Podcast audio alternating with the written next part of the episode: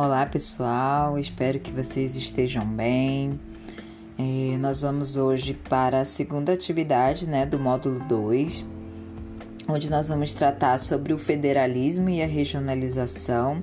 né, quais são os impactos né, na configuração aí do sistema de saúde brasileiro. Acho que vocês devem estar acompanhando, né? É, temos um exemplo sobre esses impasses aí da nossa federação no que diz respeito ao planejamento aí, né, da imunização da população brasileira, né, em relação à COVID-19. Nessa semana a gente presenciou, né, aí alguns governadores tomando frente, né, a, ao planejamento desse processo aí de imunização. É, e aí o Ministério da Saúde, enfim, se pronunciou, convocou os governadores para irem até Brasília, né? É, na tentativa de articular um plano nacional de imunização para a Covid-19, como a gente já tem um plano né, nacional de imunização da população brasileira, que é organizado pelo Ministério da Saúde, mas executado pelos estados e pelos municípios. É, e aí a gente percebe desde o início da pandemia, né, que a gente teve algumas reverberações em relação aos papéis de cada ente federado, né? Quando a gente teve lá no início as estratégias, né, de distanciamento, quem implementaria essas estratégias de distanciamento? Quando a União resolveu se retirar, né? E aí a gente precisou ter um processo de judicialização do STF dizendo que não, a União não é o único responsável. A gente tem os estados também como responsáveis, né, pela, pelo cuidado, né, e promoção aí, né, da saúde da população. Então a gente teve vários impasses aí no início dessa pandemia que deixaram muito claros quais são as tensões que a gente tem, né, em relação ao federalismo, ao processo de regionalização, ao processo de municipalização das ações e serviços né, de saúde.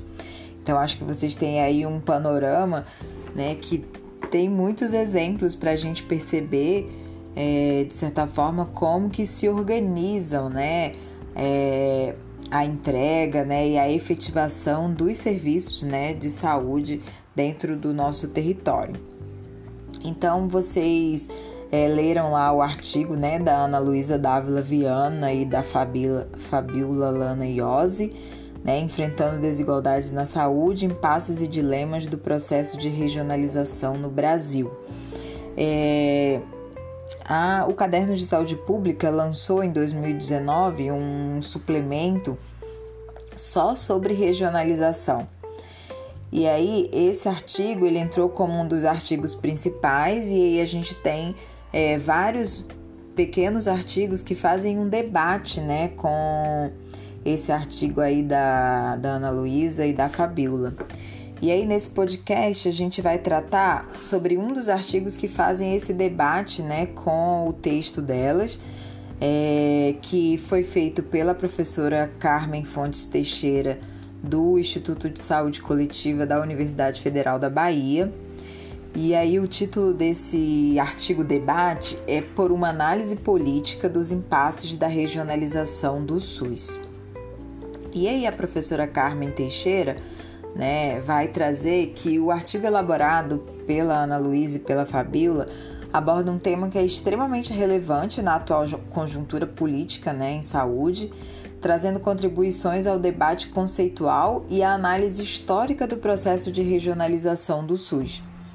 Da leitura desse artigo, né, a gente depreende o esforço de síntese da problemática da territorialidade no contexto da crise do capitalismo globalizado e da adoção de políticas econômicas neoliberais pela maioria dos países ocidentais, incluindo aí, né, o Brasil processos que incidem sobre a situação de saúde e geram mudanças no modelo assistencial, na gestão e na regulação dos sistemas de saúde. Então, nesse cenário, segundo as autoras, as diretrizes da descentralização e da regionalização mantiveram sua força na agenda de mudanças né, de diferentes países, apesar de variações nos níveis de profundidade e de aderência de significados variados e graus heterogêneos de autonomia local na gestão dos serviços e ações né, de saúde. Por conta disso, o artigo né, da, da Ana Luísa e da Fabiola traz uma atualização teórica sobre o tema, contribuindo aí para uma compreensão mais abrangente da complexidade de que se reveste o processo de reconfiguração territorial no contexto aí da globalização, que não deve ser aprendido como um processo binário, né, tal como o global nacional ou global local, mas reconhecida como um fenômeno multiescalar, multitemporal e multicausal. Então, a professora Carmen destaca assim o surgimento de novas configurações territoriais definido, que vão ser definidas né, pela combinação de critérios econômicos, políticos, administrativos e socioculturais. A exemplo da formação de blocos supranacionais de países e novas divisões de territórios nacionais em regiões, que passam a desempenhar um papel de principal agente executivo do desenvolvimento econômico local ocupando a posição central na relação Estado-mercado e com uma atuação estratégica aí para o favorecimento da ação das empresas privadas. Com base né, nesse referencial, as autoras tratam de resgatar os estudos sobre o processo de regionalização do sistema de saúde brasileiro, buscando identificar as dificuldades enfrentadas e suas potencialidades, considerando que a equidade territorial é o maior desafio a ser enfrentado para a concretização da diretriz da integralidade no SUS. Assim, elas identificam questões de grande impacto né, na implantação por região e rede, que contemplam desde as diferenças estruturais existentes entre as macro-regiões brasileiras até as dificuldades de ordem política e administrativa no funcionamento da complexa engenharia institucional construída aí ao longo né, de pouco mais de 30 anos de implementação do SUS. Considerando-se a natureza e a diversidade desses problemas, né, que podem ser vistos como um obstáculo ou como desafios a serem superados, pensamos que os principais nós críticos decorrem da disputa entre projetos políticos distintos com relação ao SUS. É fato que existem grandes diferenças estruturais entre as macro-regiões brasileiras, Diferenças essas relacionadas com os distintos perfis demográficos, especificidades na situação epidemiológica, desigualdades de condições socioeconômicas, insuficiência, né? A gente tem vários vazios assistenciais aí em diversas regiões brasileiras e mesmo dentro do, de, do próprio município, às vezes a gente tem né, áreas programáticas com verdadeiros vazios assistenciais. Né, a má distribuição dos recursos físicos, financeiros e humanos. Ou seja, né, nós temos aí um conjunto de fatores que incide sobre a acessibilidade da população aos serviços de saúde e demandam adequações na organização e oferta de ações e serviços. Adequações essas que pressupõem investimentos em infraestrutura e na contratação e capacitação de pessoal, evidentemente de acordo com o modelo de atenção que se pretende implantar e consolidar. Neste sentido, ao se defender um projeto político que toma como referência o chamado SUS constitucional, a expansão e organização de redes integradas de serviços de saúde ganham um significado referido em busca de universalidade e integralidade da atenção, como aliás vem sendo proposto e defendido por vários atores e instâncias de representação políticas dos gestores do SUS. Entretanto, no cenário restritivo configurado a partir da crise de 2008, agudizado pelas medidas mais recentes de contenção do gasto público, né, com a emenda constitucional número 95, esse projeto do SUS constitucional ele vem sendo suplantado cada vez mais pelo projeto mercantilista né, que se expressa no âmbito do SUS pela expansão da contratualização e do empresariamento da gestão das unidades complexas pelas organizações sociais, pelas parcerias público-privadas, tendência inclusive né, apontada pelas autoras do, do artigo principal como um dos impasses enfrentados pela política de regionalização, na medida em que a transferência de responsabilidade de gestão né, das unidades de saúde estatais para estas novas modalidades de gestão vão dificultando aí a integração dos serviços.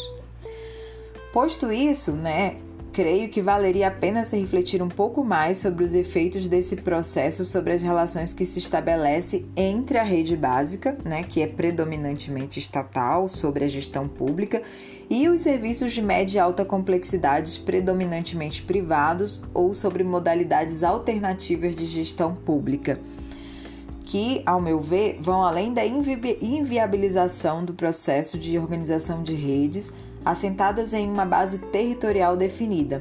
com ênfase na atenção primária à saúde, fortalecendo, ao contrário, uma forma de organização subordinada à assistência especializada e hospitalocêntrica. E isso a gente viu muito claro né, no início da pandemia,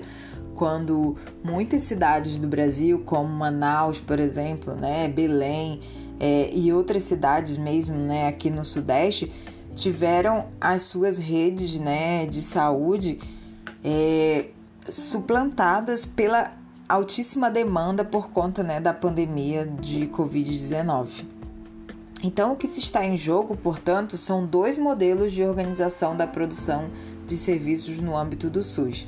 vinculados a dois projetos políticos distintos. Um que defende o SUS constitucional e privilegia estratégias que garantam a universalidade e integralidade da atenção a toda a população e por isso defende a proposta de regionalização e organização de redes integradas de saúde, e outro mercantilista, subordinado ao mercado, ou melhor, ao complexo industrial da saúde, que articula sobre dominância financeira, a produção de insumos e a produção de serviços de saúde, espaço onde se realiza a lucratividade das empresas, tanto multinacionais né, como nacionais, do setor e instituições financeiras que ofertam planos de saúde. O principal impasse, portanto, é político e se expressa nas tensões e conflitos que reverberam nas instâncias de articulação interfederativa do SUS, comissões intergestoras tripartite, comissões intergestoras bipartite, né, a CIT e a CIB, e nos demais espaços institucionais do Estado, Ministério da Saúde, Congresso Nacional, Conselho Nacional de Saúde, onde se apresenta a diversidade de concepções e interesses dos gestores do sistema e dos representantes das entidades corporativas empresariais, associações e movimentos sociais do campo da saúde. Concordo, portanto, com as autoras quando apontam que um dos impasses do processo de regionalização decorre da ausência de base política sólida capaz de fomentar a criação de uma agenda que promova o reformismo radical da organização e gestão do SUS ou capaz de pautar coletivamente o poder público, né, os governos, no sentido de alterar a natureza das reformas hoje em curso e alargar de forma mais democrática a participação social no interior da política de saúde. De fato, o cenário político atual do Brasil não parece favorável a esse movimento, sendo particularmente preocupante as intenções que vêm se configurando desde o golpe do capital na saúde agravadas no momento atual em função da composição e do modus operandi do governo federal. E esse artigo, ele é de 2019, mas ele está muito, muito atual, né? E a gente só vê, só visualiza, né, o agravamento de toda a situação. É, os próximos capítulos né, da nossa PNP eles vão tratar sobre essa configuração do SUS, como se apresentam as ações e os serviços de saúde, como que está o financiamento. Depois a gente vai, né, no final do modo do modo 4, discutir